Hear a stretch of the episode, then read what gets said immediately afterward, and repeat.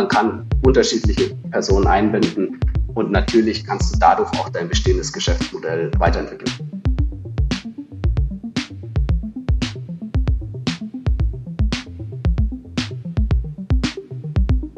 Im Hier und Morgen. Heute schon wissen, was in Zukunft wichtig wird. Ein Podcast über Trends, Treiber und Visionen. Von und mit Zukunftsforscher Kai Gondlach.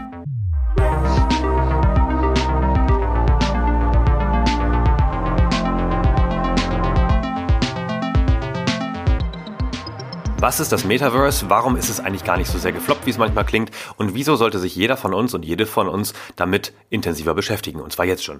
Darüber spreche ich in dieser Episode mit Stefan Bauer. Er arbeitet bei Microsoft, einem der Beteiligten sozusagen an einigen virtuellen Welten und hat seine Masterthesis genau diesem Thema gewidmet. Das heißt, hier erfahren wir sehr genau, was Unternehmen jetzt schon tun können und wo wir uns selbst mal einen ersten Eindruck verschaffen können, wie das Metaverse eigentlich aussieht. Viel Spaß dabei!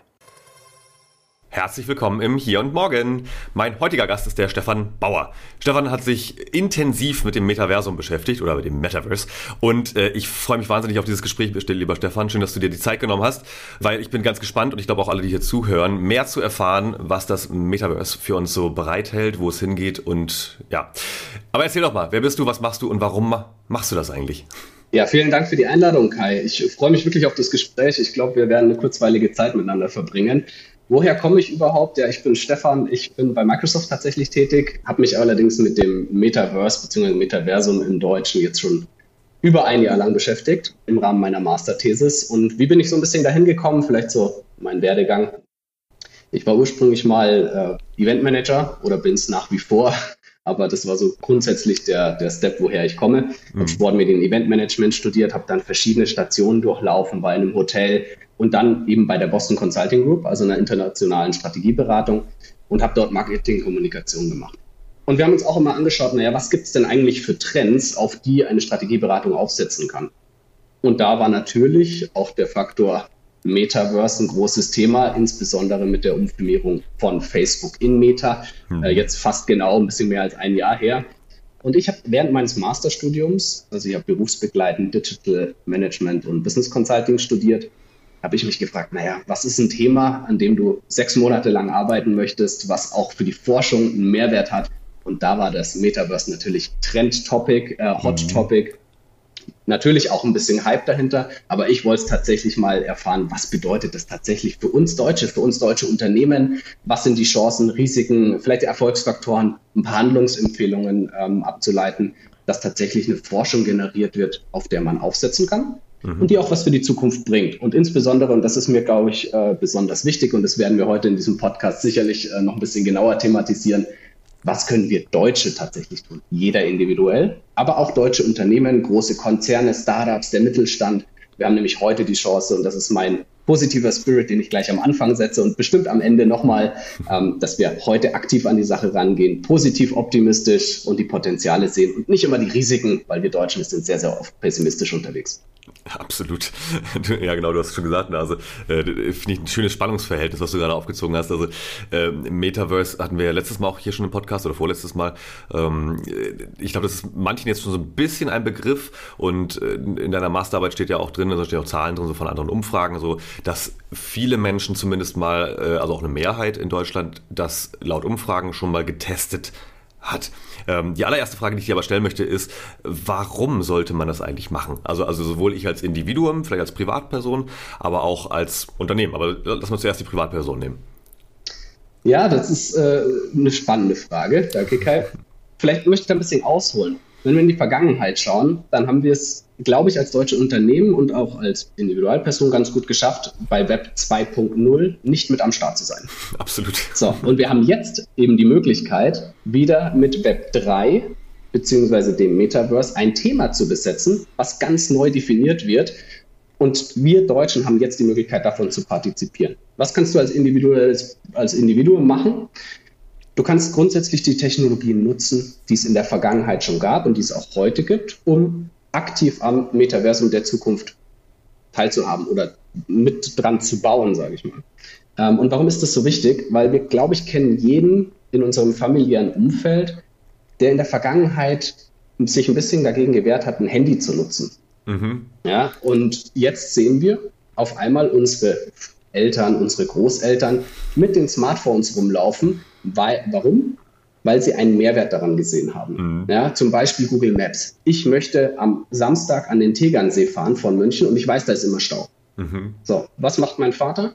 Er nimmt sein Handy raus und schaut schon im Voraus, ist das Stau? Zu welcher Uhrzeit kann ich am besten äh, fahren?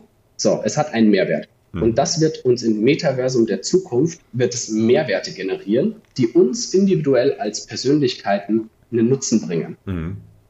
Und das ist eigentlich so das, wo ich hin möchte. Du als Individuum wirst einen Nutzen irgendwann erfahren durch das Metaversum. Vielleicht noch nicht heute, weil dafür gibt es Anwendungsfälle, die Nutzen haben, aber viele auch, die jetzt getestet werden und mhm. auch getestet werden müssen. Ähm, aber es wird einen Nutzen für die Menschheit haben, in welchem, welcher Art und Umfang auch immer. Und deswegen sollte man sich zumindest damit auseinandersetzen und auch die Potenziale jetzt schon erkennen. Mhm.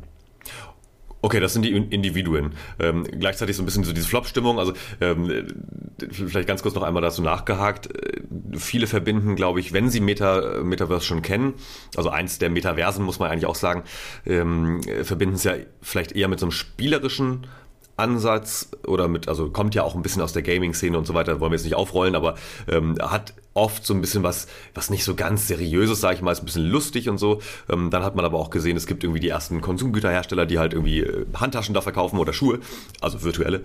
Ähm, das heißt, man kann auch viel Geld dort lassen. Gleichzeitig verdienen auch Unternehmen dort viel Geld. So, das ist die individuelle Ebene. Und äh, gleichzeitig so, was ist denn der Vorteil für mich als Privatperson nochmal? Ähm, mich dort aufzuhalten oder auch virtuelle Turnschuhe zu kaufen? Mhm. Also jetzt hast du ganz, ganz viele verschiedene Sachen angesprochen. Vielleicht dröseln wir das ein bisschen auf. Jetzt fangen wir mhm. vielleicht mal an mit den ganzen Komponenten, Technologien, die wir in der Vergangenheit schon hatten und die heute eigentlich als Metaverse bezeichnet werden. Mhm. Ja? Äh, ich tue mir ein bisschen schwer, vielleicht differenzieren wir erstmal so ein bisschen das Metaverse. Ja? Was ist es überhaupt? Und da gibt es unterschiedliche Auffassungen. Du hast zum einen, und das hat meine Forschung auch gezeigt in den individuellen Interviews, die ich geführt habe, es gibt das eine Lager, die sagen, alles, was wir jetzt haben, virtuelle Welten beispielsweise, das ist schon ein Metaverse. Mhm. Und dann gibt es das andere Lager, und da würde ich mich ein bisschen ansiedeln. Erst die Kombination aus allen virtuellen Welten und allen Komponenten, Technologien, Stichwort Interoperabilität, also mhm. die Verschmelzung dessen und dass man nahtlos übertreten kann mit seinen individuellen Gütern, digitale Güter, whatever. Mhm. Das ist das Metaverse, das eine Metaverse. Und wenn wir bei der zweiten Definition sind, dann gibt es es tatsächlich noch nicht. Dann ja. ist es eine Zukunftsvision. Und und das ist, glaube ich, so die Krux an der Sache, dass es keine einheitliche Definition heute gibt. Mhm. Und dann sagen natürlich auch viele, die sich mit dem Thema nicht intensiv beschäftigen, sorry, was ist das Metaverse? Ja, das ist jetzt eine virtuelle Welt, das haben wir schon vor fünf Jahren gehabt und da haben sie recht. Mhm. Ja, und wenn man jetzt in die Vergangenheit schaut, dann gab es 2003 den Vorreiter damals Second Life. Mhm. Die hatten eine virtuelle Welt, die hatten ein eigenes Ökosystem mit einer eigenen Währung. Sie hatten auch Behördengänge ähm, zum Beispiel integriert. Sie hatten Unternehmen integriert, wo du interagieren konntest mit Avataren. Es gab es alles schon. Und jetzt gibt es viele, die natürlich sagen, okay, wie unterscheidet sich das in Anführungsstrichen jetzige Metaverse, wenn man eine virtuelle Welt als Metaverse bezeichnet, zu den vorherigen virtuellen Welten? Und deswegen möchte ich hier ganz klar sagen, wir sollten wirklich differenzieren zwischen virtuellen Welten, die es heute gibt und die es in der Vergangenheit gegeben hat, und dem zukünftigen Metaverse, der alles einbezieht. Ja, da sprechen wir nicht mehr von, von hunderten Welten, sondern von Millionen. Ja, mhm. Ganz viele verschiedene. Also da kann eine Sandbox ein, oder ein Decentraland integriert sein, was dezentral ist, aber es können auch zentrale Player mit am Start sein, wie zum Beispiel Horizon Workgroups, mhm. was von Meta gesteuert ist. So, jetzt haben wir einen zweiten Effekt. Jetzt haben wir Meta eben am Start, den Konzern, der sich umfirmiert hat von Facebook in Meta. So, und jetzt verbindet jeder oder sehr, sehr viele Individualpersonen automatisch, wenn sie von Metaverse sprechen, mit dem Konzept Meta. Und ja. das ist auch eine große Krux, ja, weil im Endeffekt hast du ganz viele Technologien und Komponenten, die mit Meta überhaupt nichts zu tun haben. Und das ist so gerade so dieses Spannungsfeld, in dem wir uns befinden. Und gleichzeitig gab es zu wenig Forschung in dem Bereich. Es gibt keine einheitliche Definition. Und da wollte ich so ein bisschen ansetzen zu sagen, naja, was gibt es denn überhaupt? Und da haben wir eben diese zwei Lager. Mhm. Aber was können wir jetzt denn heute überhaupt tun, um da wirklich proaktiv zu partizipieren? Mhm. So, und jetzt gehe ich wieder mal in die Vergangenheit, weil mhm. das ist, glaube ich, zum Verständnis ganz, ganz Braucht wichtig. Man, ja. Ich gebe ein Beispiel. Mark Zuckerberg hat auf seiner Keynote, beziehungsweise er hat ja jüngst angekündigt und hat auch sehr öffentlich wirksam seine Avatar-Funktion, seine virtuelle Welt, sein in Anführungsstrichen selbst proklamiertes Metaverse bildlich dargestellt. Mhm. Und dann kam ein riesen Shitstorm.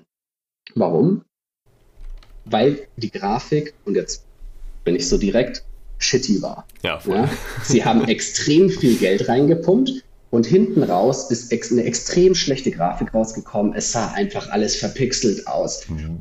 Und wenn du jetzt als Privatperson nur diesen Beitrag siehst, dann denkst du dir, oh Gott, dafür haben die so viel Geld ausgegeben, das ja, genau. ist eine Geldverbrennungsmaschine. Ja, genau. Richtig, mehrere Milliarden in so ein Produkt. Ja.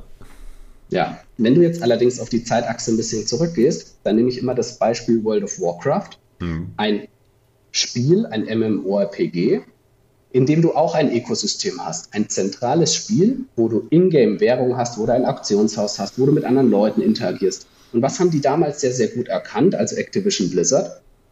Wenn wir die Eintrittsbarrieren sehr gering halten, und World of Warcraft ist damals auf einem Windows 98 Rechner mit 128 Megabyte Arbeitsspeicher gelaufen. Mhm. Eintrittsbarriere ist sehr gering gehalten. Dadurch konnten sie 12 Millionen Spieler erreichen. Und das ist das Gleiche, was Mark Zuckerberg aus meiner Sicht anstrebt, die Eintrittsbarrieren gering zu halten, dass sie mehr Nutzer generieren. So, und jetzt, was haben wir den zweiten Effekt?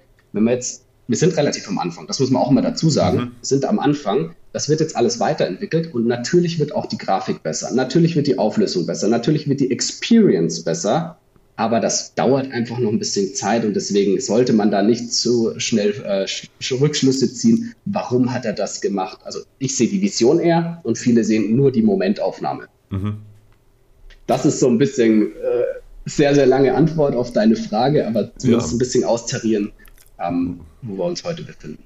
Nee, das ist ja auch super wichtig. Also das, das schlägt ja auch voll in diese Kerbe. Ich weiß gerade wieder nicht, von wem das Zitat ist, wahrscheinlich von Mark Twain oder Albert Einstein, ähm, der gesagt hat, äh, wir sind, als Menschen sind wir relativ gut darin, äh, unsere Erwartungen kurzfristig vollkommen zu überschätzen und dabei aber gleichzeitig dann langfristig die, die Folgen und die Auswirkungen von Technologien oder von irgendwelchen Veränderungen zu unterschätzen. Ne? Genau wie du sagst, die, die Momentaufnahme, da sind wir dann komplett im Tal der Tränen und dann äh, heißt es dann auch wenn es dann mal in der Tagesschau kommt oder so, äh, totaler Flop und hier sind diese Milliardeninvestitionen und jetzt entlassen die auch noch Mitarbeitende und das kann ja überhaupt alles nichts werden.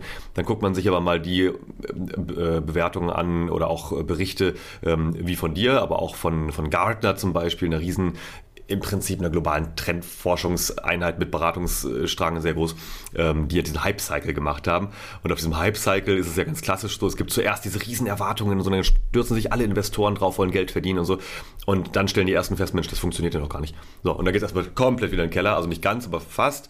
Und dann arbeiten aber diejenigen, die dranbleiben, die arbeiten halt dann dran und stecken da relativ viel Geld und Zeit rein und dann nicht bei allen, aber bei vielen großen Entwicklungen, bei den äh, Hype-Cycles, halt bei den Hypes, geht es dann wieder bergauf und irgendwann muss halt die Früchte ernten. Jetzt ist natürlich die Frage, ähm, weil daran gekoppelt sind natürlich auch die Erwartungen für Unternehmen, dass da ein gigantischer Markt entsteht, wo man viel Geld verdienen kann oder halt auch verliert, wenn man nicht mitmacht. Was würdest du denn sagen, warum sollten sich Unternehmen gerade jetzt schon, auch in Deutschland, damit beschäftigen und wie? Ja, äh, sehr, sehr gute Frage an der Stelle. Warum sollten die sich beschäftigen? Na, wir waren in der Vergangenheit als deutsche Unternehmen, wie ich schon eingangs erwähnt habe, relativ gut Trends zu verschlafen. Ja, vielleicht nicht unbedingt jeden Trend, weil wir hatten beispielsweise mit StudiVZ ein soziales Netzwerk, was sehr, sehr, früh am Start war. Stimmt. Ähm, deswegen auch hier, die Ersten werden nicht die Ersten bleiben, mhm. aber wir haben es im Großen und Ganzen tatsächlich diesen ganzen Web 2.0 Bass, sage ich jetzt mal, ein bisschen verschlafen, muss man ja. schon sagen. Ähm, deswegen ist mein Plädoyer. Wir haben jetzt eine 10 bis 15 Jahres Journey vor uns und das sagt selbst Meta selbst von sich. Ja, wir sind, wir denken in die Zukunft. Und warum sollte ich mich jetzt damit beschäftigen? Ja, weil das Metaversum in seiner allumfassenden Definition, wie, wie ich sie im zweiten Lager eben sehe, wirklich alle Lebensbereiche abdeckt. Und jetzt kann man natürlich sagen, wir haben diesen ganzen Consumer-Bereich, ja, das ganze Gaming und so. Und das ist vielleicht eine Nischen und das hat seine Daseinsberechtigung und das wird auch weiterhin weiterentwickelt. Mhm. Aber das ist nur ein Bereich. Und jetzt gehen wir mal in den zweiten Bereich rein. Das ist das ganze Industrieumfeld. Hier in Deutschland, wir haben eine unglaublich starke Industrie. Wir mhm. haben viele Weltmarktführer, die im Mittelstand angesiedelt sind. Und ich gebe dir ein Beispiel, was du heute schon tun kannst. Du machst eine Fernwartung von einer Maschine, die im Ausland ist. Mhm. So, jetzt hast du deinen Experten, in, deinen Facharbeiter in Deutschland sitzen, der sich explizit mit dieser Maschine auskennt. Und weil du ein Nischenplayer bist, gibt es davon fünf Leute. Mhm. Jetzt hast du allerdings fünf Fabriken in China beispielsweise. Und jedes Mal, wenn irgendein Teil ausfällt, muss dein, Fabrik mit, äh, dein Experte in die Fabrik rüberfliegen. Dann hast du ein Delay von der Flugzeit. Dann mhm. musst du es erst warten, dann musst du eben schauen, was es ist, musst die Aktuell Teile besorgen und so weiter. Aktuell Quarantäne, das kommt auch noch mit dazu, exakt. Und du hast im Endeffekt eine Downtime. Mhm. Was kannst du heute schon tun? Auch mit Technologie von Microsoft. Du kannst beispielsweise Fernwartungen machen. Du kannst mittels zum Beispiel der HoloLens 2 Facharbeiter vor Ort anweisen, wie sie denn die Maschine warten können. Mhm.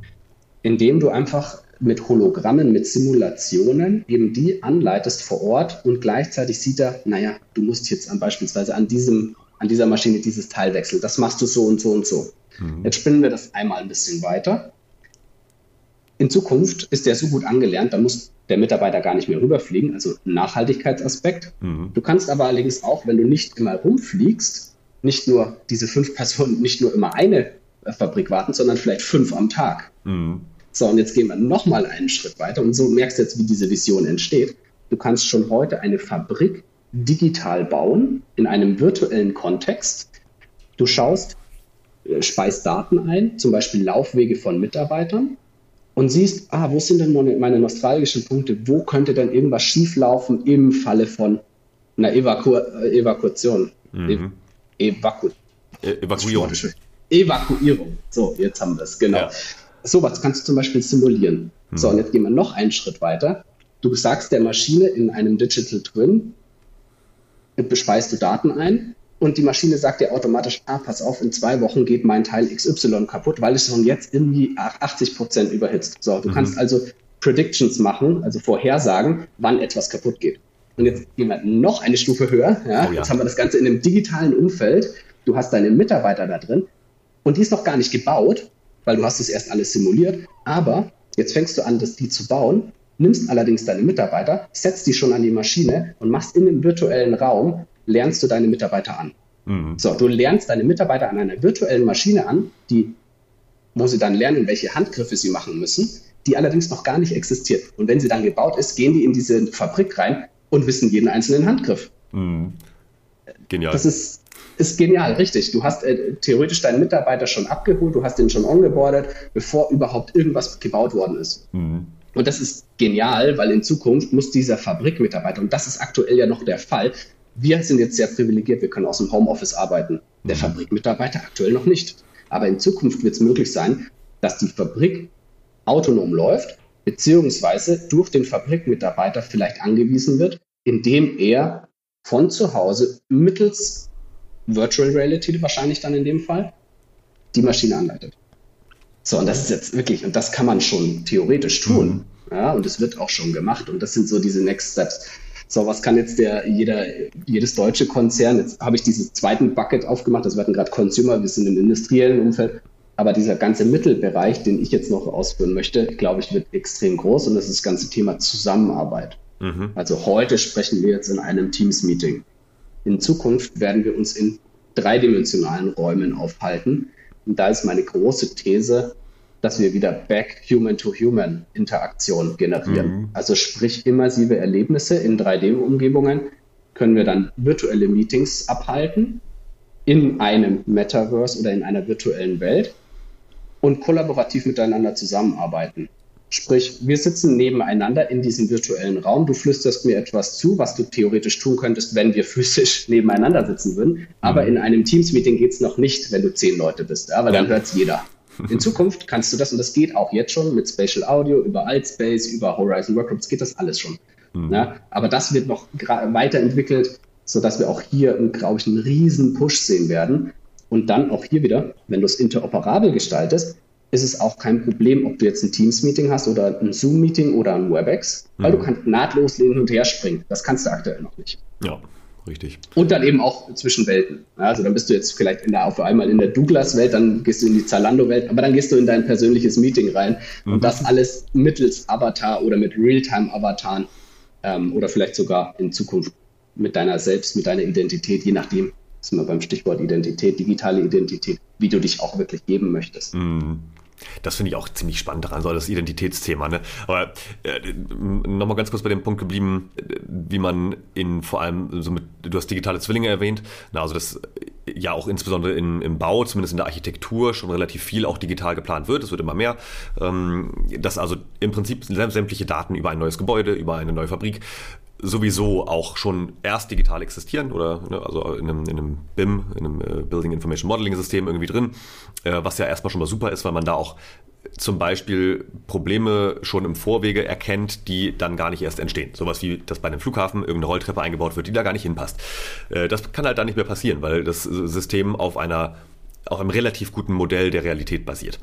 So. Ja, ein, ein, eine Anmerkung an der Stelle. Ja. Es ist tatsächlich aktuell ja so, wenn du Simulationen machst, zum Beispiel von ganzen Städten, Vorhersagen für Wetterumschwünge oder so, mhm. dann hast du aktuell noch Daten aus der Vergangenheit. Und das mhm. ist noch aktuell ein großes Problem. Also es gibt ja zum Beispiel schon Tsunami-Vorhersagensysteme, die sagen, okay, wenn XY ähm, Regen runterkommt mit einem Erdbeben XY der Stärke, keine Ahnung, drei bis fünf, whatever, dann könnte das passieren. Und dann kannst du simulieren, an welchen Stellen theoretisch in deine Stadt Wasser eintritt und mhm. wo die nostalgischen Punkte sind, die ja. du am, als, an, an ehesten vielleicht einen Damm hochziehen musst oder so. Hm. So, was haben wir jetzt allerdings? Wir haben vergangene Daten. Und das ist ein mhm. großer Painpoint aktuell noch. In Zukunft werden wir Realtime-Daten haben. Ja. Warum? Weil die Bandbreite steigt und die Latenz verringert wird.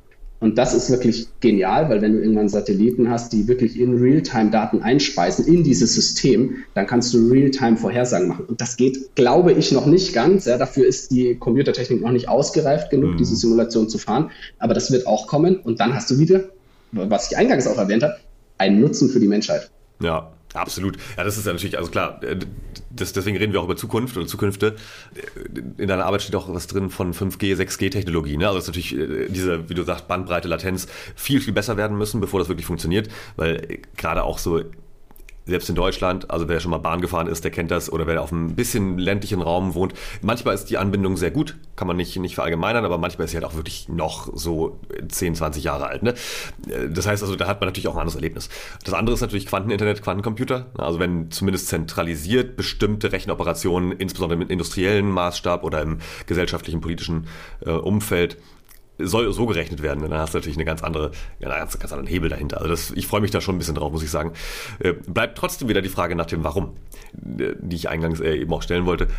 Es gibt ja auch nicht umsonst immer kritische Stimmen. Also ich will jetzt nicht auf die kritischen Stimmen eingehen, die sagen, ja, brauche ich das oder brauche ich das nicht, weil die holen wir jetzt eh nicht ab. So, wenn, vielleicht aber holen wir die ab, die sagen, ist es denn für uns als Unternehmen, als Arbeitgeber, ist es denn wirklich so wichtig, zum Beispiel Fachkräfte im Metaverse zu suchen. Ich würde immer sagen, ja, warum nicht? Also wenn du Leute irgendwie, die tech-affin sind, suchst, dann mach das doch. Ähm, ist es zum Beispiel wichtig, da auf eine Personalmesse sich zu stellen, die es aktuell meines Wissens noch nicht so gibt in, in Metaverse-Form. Aber wenn nicht, sollte ich das dann vielleicht vorantreiben und mich damit auch ein Stück weit positionieren. Also was, was ich meine ist, durch mehr virtuelle Realitäten, werden natürlich auch bestimmte Leute tendenziell dort zuerst angezogen, werden sich dort aufhalten. Ähm, wie kann ich denn als Unternehmen sicherstellen, dass ich da die richtigen erwische, dass ich da mich richtig positioniere, dass ich den, den richtigen Schritt jetzt gerade gehe? Mhm. Also du sprichst ja ein bisschen das Thema Diversität und Inklusion an, also mhm. so am, am Rande vielleicht, aber was, was generiert sich für Unternehmen? Was haben wir gerade in Deutschland, haben wir die Situation und in der Vergangenheit war es auch so, ich gehe mal in die Vergangenheit und in die Zukunft, in der Vergangenheit war es so, dass der Markt durch Arbeitgeber definiert wurde. Ja. Sie haben die Jobs zur Verfügung gestellt und der Arbeitnehmer musste sich nach den Arbeitgebern richten. Mhm. So, und das hat sich jetzt, Stand heute, 2022, komplett gedreht. Ja, wir haben Fachkräftemangel in Deutschland. Wir haben aus meiner Sicht gut ausgebildete Menschen. Ja die jetzt auf den Arbeitsmarkt treten mit einer ganz anderen Erwartungshaltung. Warum? Mhm. Weil sie es können. Ja. ja Weil es sehr gut ausgebildete Leute gibt und zu wenig, ähm, sage ich mal, oder zu viel Angebot. Mhm. So, und jetzt musst du denken, wie bist du attraktiv für den Arbeitnehmer? So, und jetzt sagen die natürlich, okay, für mich ist attraktiv, wenn ich 35 Stunden arbeite und aus dem Homeoffice arbeite. Mhm. So, und so tickt, tickt manche Generation. Warum? Weil sie es auch können im Moment. Ja? ja? Und dazu zählen wir uns auch. Ja? Wenn ich mich heute bewerben wollen würde, ja, ich habe das große Privileg, dass ich genau diese Vorteile habe hier bei Microsoft, dass ich mhm. eben ortsunabhängig arbeiten kann und auch meine Zeit selber einteilen darf. Aber es können viele noch nicht und deswegen, mhm. wenn sie sich einen Jobwechsel anstreben, dann suchen sie genau nach diesen Punkten. So, und was kannst du jetzt als Unternehmen tun? Du kannst dich fragen, brauche ich die Personen tatsächlich physisch in Deutschland ansässig? Und da, mhm. glaube ich, muss ein bisschen ein Mindset, ein Switch ähm, hergestellt werden, mhm. weil es gibt sehr, sehr gut ausgebildete Menschen an anderen Standorten. Ja, absolut. So, insbesondere, und jetzt spreche ich mal beispielsweise ganz jüngst, natürlich noch Krieg in der Ukraine und auch in Russland gibt es extrem gut ausgebildete Menschen. Mhm. So, und die könnte ich in meinen Arbeitsmarkt integrieren mit einer virtuellen Welt, mit kollaborativen Tools, mit einem zukünftigen Metaverse. Mhm. So, und jetzt sprechen wir auch, jetzt spinnen wir das auch mal weiter. Jetzt integriere ich die in mein System, in unser deutsches System, aber die wollen gar nicht nach Deutschland kommen, weil mhm. sie gerne heimatverbunden sind. So. Oh. Dann sind die physisch in Russland, in, in der Ukraine, meinetwegen auch in China anwesend, aber sie arbeiten für einen deutschen Konzern eben aus einem virtuellen Kontext heraus. Und das ermöglicht für alle deutschen Unternehmen Riesenpotenziale, weil die Fachkräfte werden dringend gesucht und die sind vielleicht auch nicht unbedingt in Deutschland ansässig. So, das ist das erste Thema. Und das mhm. zweite Thema, was wir jetzt ansp äh, ansprechen möchten, oder was ich ansprechen möchte, ist das Thema Diversität und Inklusion. Mhm. Du schaffst mit einem virtuellen Raum und mit Avataren eine, eine geringere Eintrittsbarriere auch, und jetzt gehe ich ein bisschen auf Gender Diversity, Frauen besser zu integrieren in unseren Arbeitsmarkt. Ja? Du bist biased, wenn du eine Bewerbung bekommst von einer Frau, die vielleicht im mittleren Alter ist, mhm. weil du im Hinterkopf, und da nehme ich ganz, ganz besonders die deutschen Konzerne in, in also nicht in Schutz, sondern äh, in, in die Verantwortung, mhm. dass sie halt davon ausgehen, dass sie schwanger sein könnte. Mhm. So, und das beeinflusst ihre Entscheidung bei einer Bewerbung. So, in Zukunft Klar. haben wir ein Avatar-System und du weißt weder, ob es eine Frau oder ein Mann ist. Du weißt vielleicht noch, wie, wie alt er oder sie ist, je nachdem. Mhm. Vielleicht hast du auch eine Stimmverzerrung mit drin, aber du hast auch die Möglichkeit, Sprachbarrieren zu überwinden, weil die Person in, in Russland angesiedelt ist mhm. und die Sprache simultan übersetzt wird über künstliche Intelligenz. So, auch da wieder eine Inklusion von Menschen. Ja. Ähm, und deswegen sollte sich jeder damit zumindest auseinandergesetzt haben, ob das eine Option für sein Unternehmen ist, ja oder nein. Mhm. Und da sind wir Deutschen leider auch hier noch. Wir sind immer noch ein bisschen, oh, bitte back to the office, obwohl mhm. wir gemerkt ja. haben während der Corona-Krise, dass digitales Arbeiten Standard ist mhm. und dass auch das die Zukunft ist und dass das auch die Arbeitnehmer möchten. Ja. Deswegen, warum? Man soll sich damit äh, auseinandersetzen. Es bietet vielfältige Perspektiven auf das Thema. Man kann unterschiedliche Personen einbinden und natürlich kannst du dadurch auch dein bestehendes Geschäftsmodell weiterentwickeln. Ja. Und Beantwortet das deine Frage? ähm, es wirft ehrlich gesagt auch viele neue auf natürlich. Ne? Also das ist ähm, gerade in dem Kontext Inklusion, Diversität, das finde ich mega spannend. Ich habe äh, vor ein, zwei Jahren mal zu tun gehabt mit einer, wenn du willst, Ver Vermittlungsagentur für Fachkräfte aus ähm, ich glaube, es war aus dem Senegal, einem, einem so einem afrikanischen Staat. Ähm, das ist natürlich einfach mega gut. Und äh, insbesondere die Menschen, die dort arbeiten, die sind natürlich, also es ist eine absolute Win-Win-Situation. Erstens mal die Unternehmen, die in dem Fall Programmierer oder Programmiererinnen suchen und die hier nicht finden, die haben dann eine tolle Arbeitskraft, die auch super gut mit allen möglichen Harvard-Online-Kursen ausgebildet ist. Die ist wahrscheinlich sogar viel besser als hier ein IT-Profi, der hier einen Bachelor gemacht hat. Ähm, will jetzt hier niemanden an Schienbein pinkeln, ja, egal. Ähm, und das Zweite ist, die Leute dort erwarten natürlich nicht den Lohn, den hier ein IT-Profi bekommen würde. Also mal mindestens sechsstellig ähm, als Einstiegsgehalt. Äh, sondern die sind auch schon glücklich, wenn sie die Hälfte davon bekommen, weil das einfach ungefähr das X-fache ist von dem, was sie vor Ort in der eigenen regionalen Wirtschaft äh, verdienen könnten, mit egal welchem Job. Das heißt, das Unternehmen spart am Ende sogar noch Geld, bekommt eine top ausgebildete Fachkraft, die ultra motiviert ist und trotzdem aber nicht im Büro sitzt, weil ich, und das heißt, ich muss keinen Büroraum für die Person bereitstellen. Richtig. Und, was, und dann kommt aber der Deutsche noch rein, der hat noch einen Punkt, äh, das, was der Deutsche natürlich immer sagt, der, der deutsche Reflex ist dann immer, ja, aber können wir das arbeitsrechtlich denn überhaupt abbilden? Wie versteuere ich das am Ende? Ja, genau. Ja, genau. Das ist lokale Finanzamt schon auf der Matte, genau. Ja, genau. Ja, es ist ein total guter Punkt, den du ansprichst, ja. Und jetzt hast du gerade so ein Emerging Market angesprochen, ja. Die sind, die hatten zum Beispiel kein Telefon. Die sind direkt auf Mobile umgeswitcht. Ja, so, und jetzt haben wir natürlich, genau, die haben die Eintrittsgeräte ähm, für das Metaverse in der Zukunft. Ja, die werden ja graduell, äh, graduell jetzt auch weiterentwickelt. Und aktuell sind es noch große Brillen und die auch sehr teuer sind. Ja, wenn du so eine Oculus anschaust, okay, die kostet 400, 500, 600 Euro, aber das ist extrem viel Geld für die. Richtig, ja, oder 800, genau. So, aber in Zukunft, was werden wir sehen? Jetzt haben wir dann natürlich High-End-Geräte, wie zum Beispiel, ich nenne jetzt hier mal mein schon veraltetes äh, iPhone Pro Max 13. Das hat mhm. damals wahrscheinlich 1200 Euro gekostet. So, aber du kriegst heute auch schon ein Top-Smartphone von Samsung für 150 Euro. Oder mhm. vielleicht sogar für 50 gebraucht. Und genauso wird sich entwickeln mit den Eintrittsgeräten für das Metaverse. Mhm. Da gibt es tausende verschiedene. Und die werden dann den Personen äh, zum Beispiel im Senegal zur Verfügung gestellt. Ja? Mhm. Die können dann für 50 Euro sich eben einklinken in das Metaverse und dann ist ja auch nicht so, nicht so schlimm, ob die Grafik High-End ist, weil am mhm. Ende, und das hast du schön gesagt, es kommt auf die Skills an ja. und nicht, ob ich männlich, weiblich oder divers bin. Ja. Das ist total, das spielt keine Rolle mehr, weil es kommt tatsächlich darauf an, wie gut bin ich in meinem Job, was kann ich an Wert für das Unternehmen beitragen. Und das ist eigentlich auch wieder schön, weil wir auch hier wieder Human to Human pushen an, am Ende. Deswegen große Chance für Inklusion. Ja, und am Ende auch für die Weltwirtschaft. Ne? Also das ist ja auch, das wird ja ganz oft vergessen, so dass man irgendwie äh, plötzlich dann aus Niedriglohnsendern, irgendwie, äh, Ländern, nicht Sendern, aus Niedriglohnländern äh, sich zurückzieht, weil man dann sagt, ja, sind es doch zu teuer geworden. Das ist aber halt natürlich Bullshit, sorry, aber äh, ist natürlich totaler Mist für die Weltwirtschaft, weil dort dann natürlich die Kaufkraft einbricht. Wenn die Leute zumindest die in den Job nicht mehr haben, ist es schlecht für alle am Ende. Dann kommt es am Ende auch wieder bei uns an, weil, ja, ja egal. Ich würde dich auf jeden Fall noch ganz wichtig fragen, äh, jetzt mal alles zusammengerafft so ein bisschen, ne? Ähm, wir haben jetzt ein bisschen darüber gesprochen, was Unternehmen im Prinzip erreichen könnten, wo so ein bisschen die Vision liegt.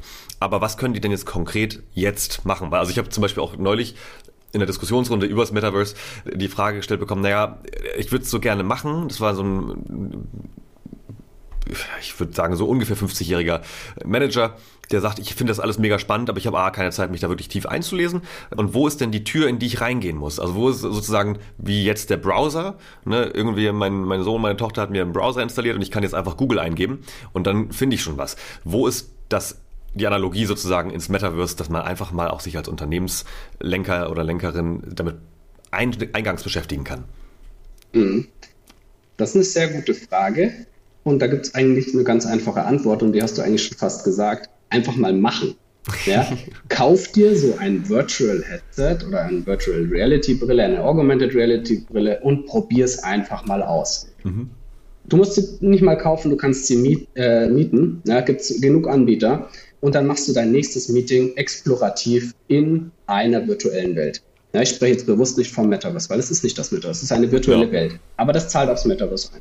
So, und dann mache ich dieses, äh, dieses Meeting und hole mal ein Stimmungsbild bei meinen Mitarbeitenden ein, ob sie das gut finden oder nicht. Mhm. So, ich gebe dir ein Beispiel. Accenture hatte während der Corona-Krise natürlich das Problem, und jetzt ist das ein Multi- Konzern mit über 700.000 Mitarbeitern. Mhm. Und die hatten die Herausforderung, naja, wie kriegen sie denn ihre Mitarbeiter ongeboardet? Weil, was haben sie in der Vergangenheit gemacht?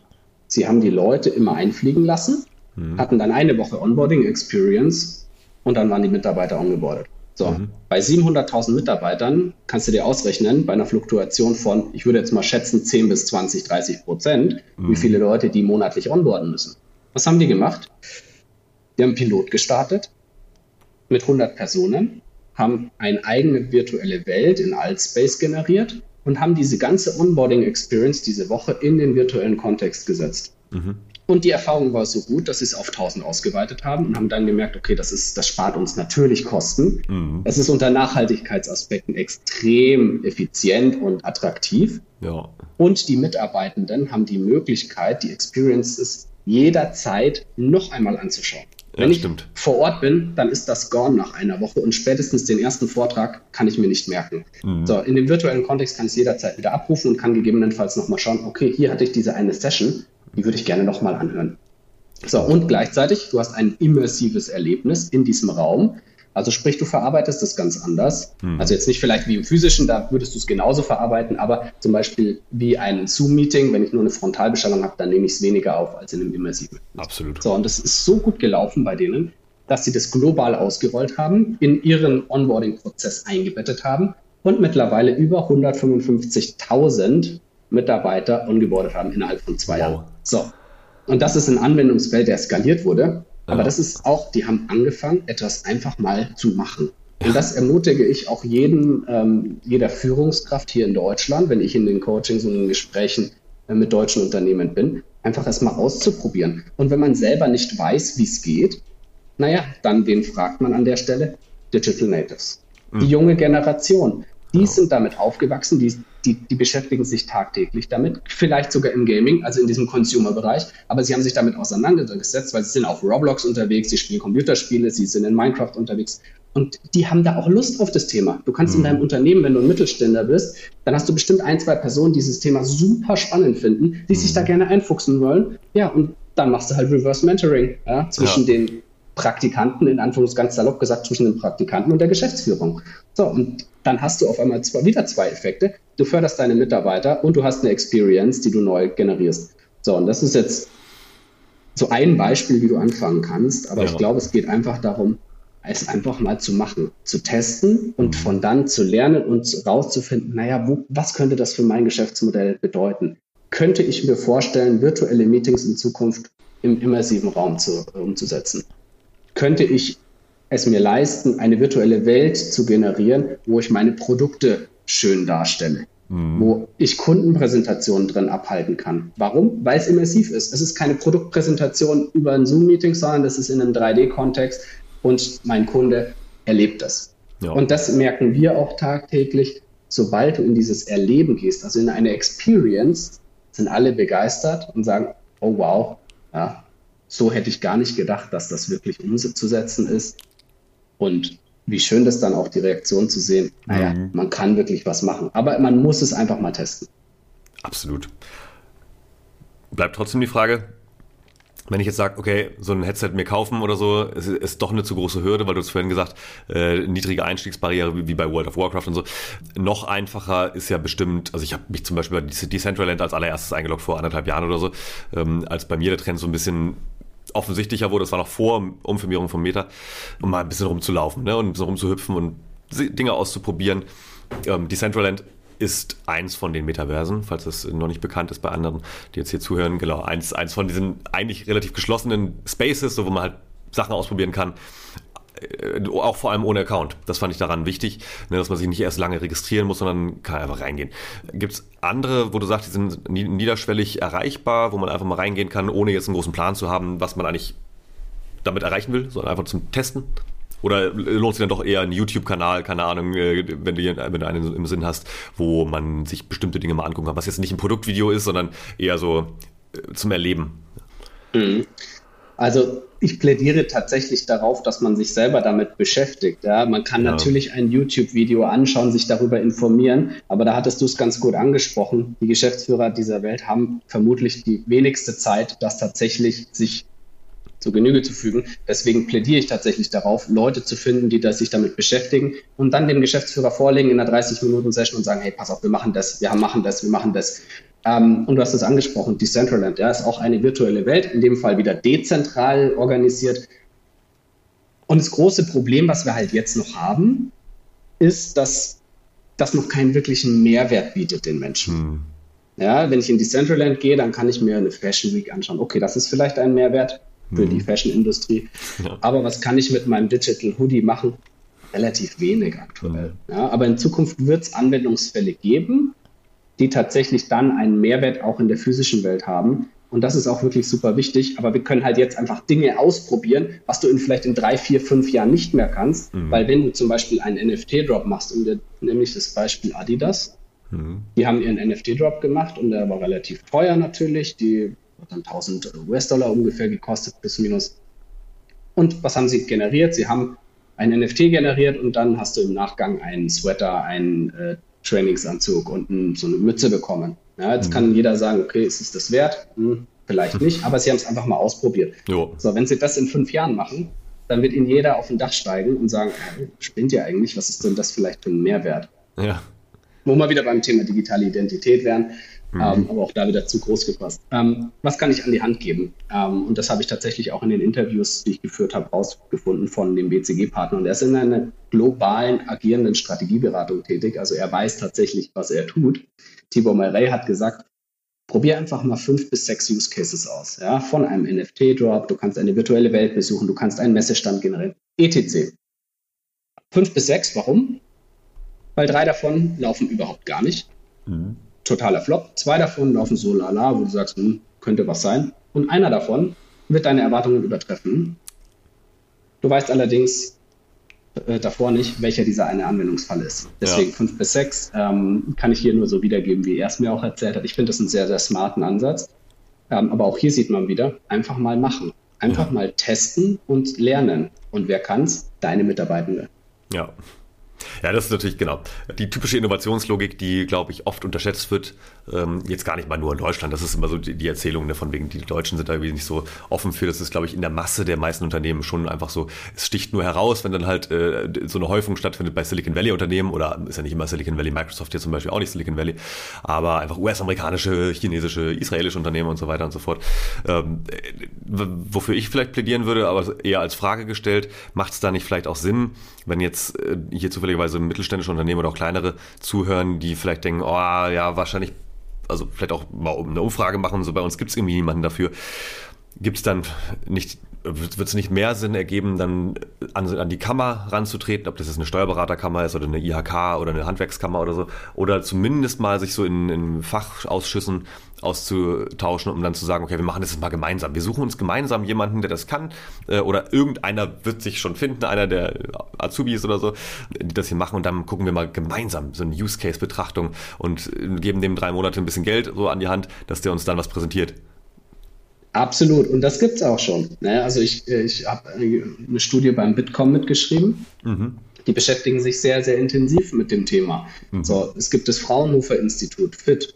Ja? Auch da gibt es mit Sicherheit die Möglichkeit, auf bestimmten Messen diese Technologien schon auszuprobieren. So, und von wem werden jetzt diese Technologien genutzt und diese Use Cases generiert?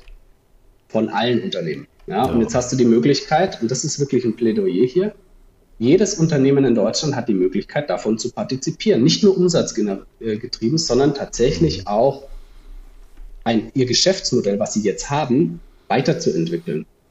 So, und jetzt hast du tatsächlich mehrere Möglichkeiten. Zum einen kannst du natürlich sagen, für das zukünftige Metaverse setze ich zum Beispiel meine vorhandene Technologie ein und dann nehme ich jetzt zum Beispiel als Enabler die Te äh, Telekommunikationsunternehmen. Ja, was mhm. können die machen? Die können die äh, Infrastruktur, die Netzwerkinfrastruktur ja. zur Verfügung stellen. Ganz klassisch und weiterentwickeln. Also nicht mehr von 5G, sondern zu 6G, dass wir dann zusätzliche Informationen haben. Starlink macht das ganz gut über Satelliten mhm. natürlich. Wenn wir das tatsächlich flächendeckend in Deutschland generieren, ergeben sich wieder neue Geschäftsmodelle, zum Beispiel für den Healthcare-Bereich, weil du auf einmal Operationen mhm. durchführen kannst mit Maschinen, die nicht mit der Hand zittern, aber die von dem Arzt angewiesen werden.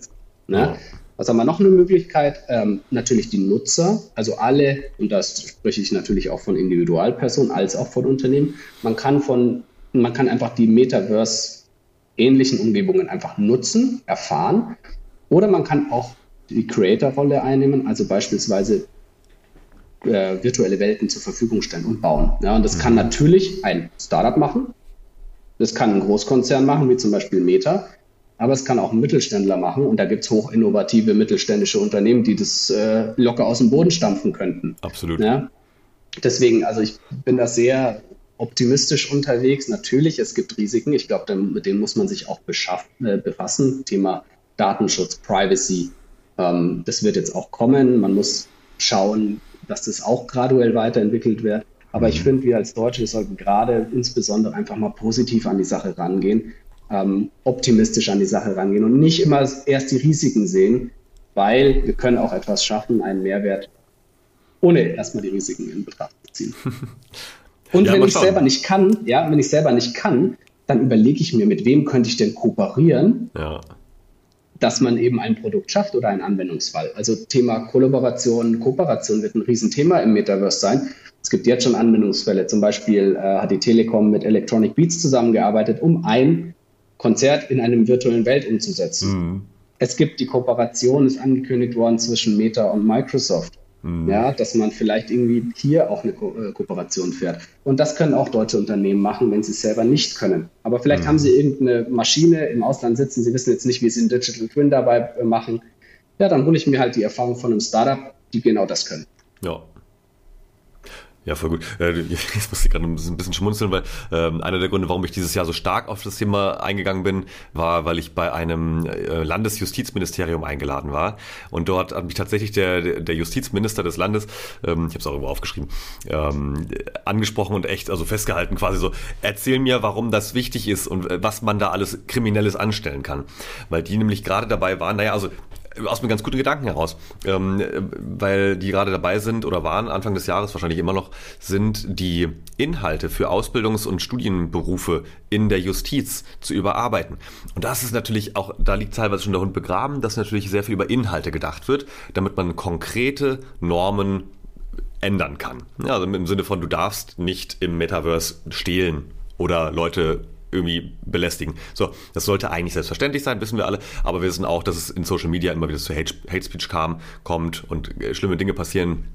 Das heißt, es ist schon sinnvoll, dass man sich darüber Gedanken macht. Gleichzeitig ist natürlich das, was du sagst, das möchte ich nur unterstreichen, ähm, darf es nicht dazu führen, dass wir jetzt erstmal alle die Füße stillhalten und einfach abwarten, bis der Gesetz Gesetzgeber darf äh, sagt, ja, übrigens, ihr Unternehmen, ihr dürft jetzt auch ins Metaverse gehen und da Geld verdienen.